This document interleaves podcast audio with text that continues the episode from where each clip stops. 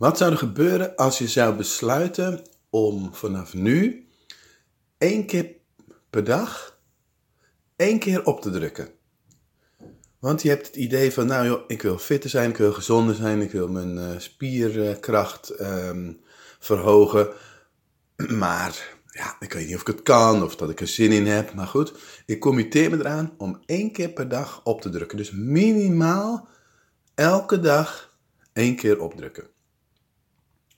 Kun je er iets bij voorstellen?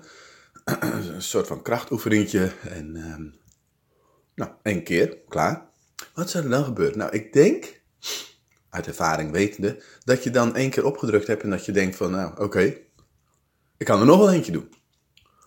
En ehm, dat je dan denkt van, ja, eigenlijk twee, kom op, ik voel nog niks.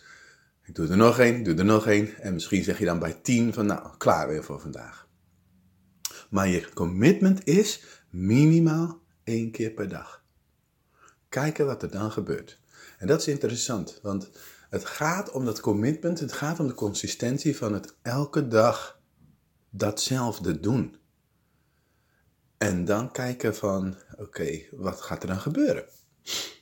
Ik heb hier ook een videootje van gemaakt op YouTube. Dat is eigenlijk mijn, uh, op mijn Hugo kanaal mijn populairste video. Waar ik soms ook shit op krijg, want mensen die googelen dan op uh, opdrukken en dan krijgen ze dit verhaal. En dat vinden ze maar niks, dat vinden ze nergens op slaan. Maar goed, dat zijn de mensen die natuurlijk ook uh, zes series van 60 of zoiets willen gaan doen. Maar hier gaat het over consistentie, volhouden. Doen wat je beloofd hebt tegen jezelf, tegen de rest van de wereld, om te doen.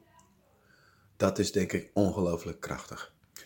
Dus, ehm, als je nou denkt van, hé, hey, dat is slim, dat ga ik doen, maar niet opdrukken, maar iets anders, ben ik wel benieuwd wat het dan is wat je verzonnen hebt.